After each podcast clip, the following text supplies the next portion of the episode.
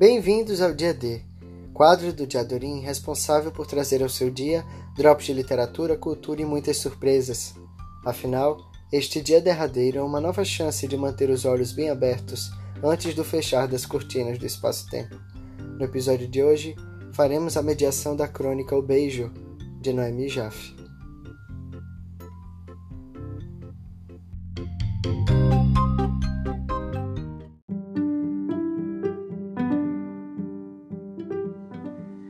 São muitas as tentativas de descobrir o que diferencia o humano dos outros animais.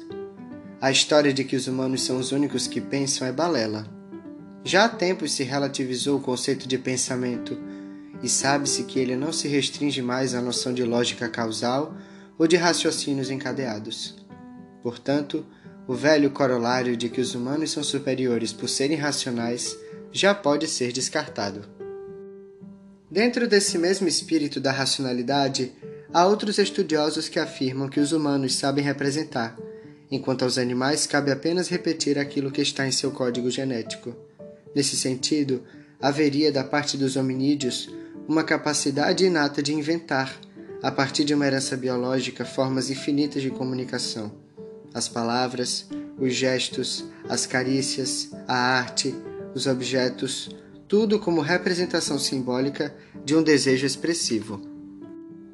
Mas, contra essa hipótese, há inúmeras pesquisas zoológicas que apontam variações inesperadas em danças desempenhadas por abelhas, nos movimentos de alguns pássaros, nos barulhos das baleias, nos saltos dos golfinhos, nas tomadas de decisão de macacos quando dentro de uma cela, na capacidade aparentemente interminável de aprendizado por parte dos cachorros e dos cavalos.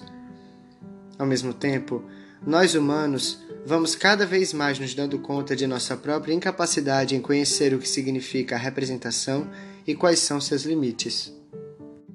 Já se falou muito que os humanos são os únicos seres que guardam os restos mortais de seus parentes, mas isso também é polêmico. Se os elefantes, como se sabe, se encaminham para um local distante quando pressentem seu passamento, e o mesmo fazem os gatos, se várias espécies de macacos, quando perdem um parceiro ou parceira, passam semanas enlutados, sem vontade de comer ou de brincar, e se cenas parecidas se repetem com vários outros animais, não se pode afirmar categoricamente que eles não se importem com seus mortos ou que não tenham noção do que significa o desaparecimento. Mas, depois de muita reflexão, creio ter chegado a uma diferença infalível e duvido que alguém retire de mim a grandeza dessa descoberta. O que definitivamente distingue o animal humano dos outros animais é o beijo. Não falo de uma simples aproximação entre bocas, narizes, boca e bochecha, boca e alguma outra parte do corpo. Tampouco quero considerar como beijo equivalentes toques corpóreos verificáveis em outros animais. Falo do beijo que faz smack, que estala, que diz respeito a uma contração calculada e minuciosa dos lábios, formando um pequeno bico, que, ao encostar na superfície epitelial de outra pessoa, boca, bochecha, testa, mão, seio, perna, etc., contrai-se ainda mais, produzindo um som pitoresco, resultado de uma aproximação projetada entre os lábios superior e inferior e o beijo agregado de complementos, como o beijo de língua, que pode demorar nos casos de paixões adolescentes até cerca de algumas horas. Ou o beijo roubado, uma categoria especial, beirando o indescritível, porque é o beijo que se sente vontade de dar em alguém de surpresa sem que essa pessoa saiba e a pessoa fica feliz em recebê-lo. E as diferenças que foram se estabelecendo entre os tipos de beijos. Na testa, paternal, independente de quem o dê na bochecha, fraternal ou burocrático, variando conforme a circunstância, mas sempre identificável. Na boca, curto ou longo, comunicando amor, paixão, amizade ou, em alguns lugares, lealdade eterna. Nos seios, expressão erótica por excelência. Nos pés, índice fetichista ou de promessa de fidelidade. Na mão, servilismo entre mulheres, entre homens, mulheres e homens, mães e filhos, amigos, crianças, velhos, inimigos, chefes empregados, amantes, o beijo da extrema-unção e o do nascimento, nos olhos, o de chegada e de despedida, o do despertar e o de dormir. O beijo em português, que vem de suaves, sinalizando agrado e maciez, ou de ósculo, que significa boca pequena. O beijo em inglês, kiss, mais literal, tocar com os lábios. Neshika, em hebraico, e outras línguas semíticas que é o mesmo que apertar, juntar com força.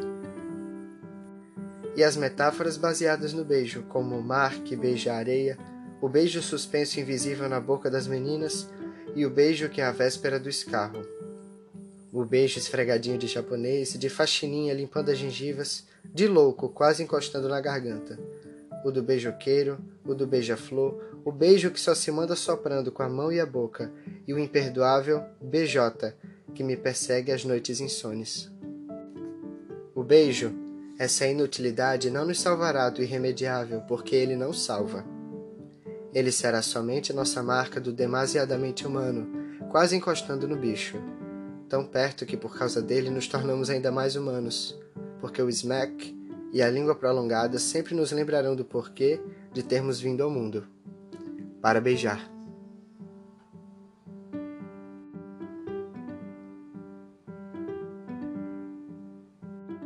Meu nome é Daniel Porpino e este foi mais um podcast. Valeu, valeu, valeu. Fiquem com Deus.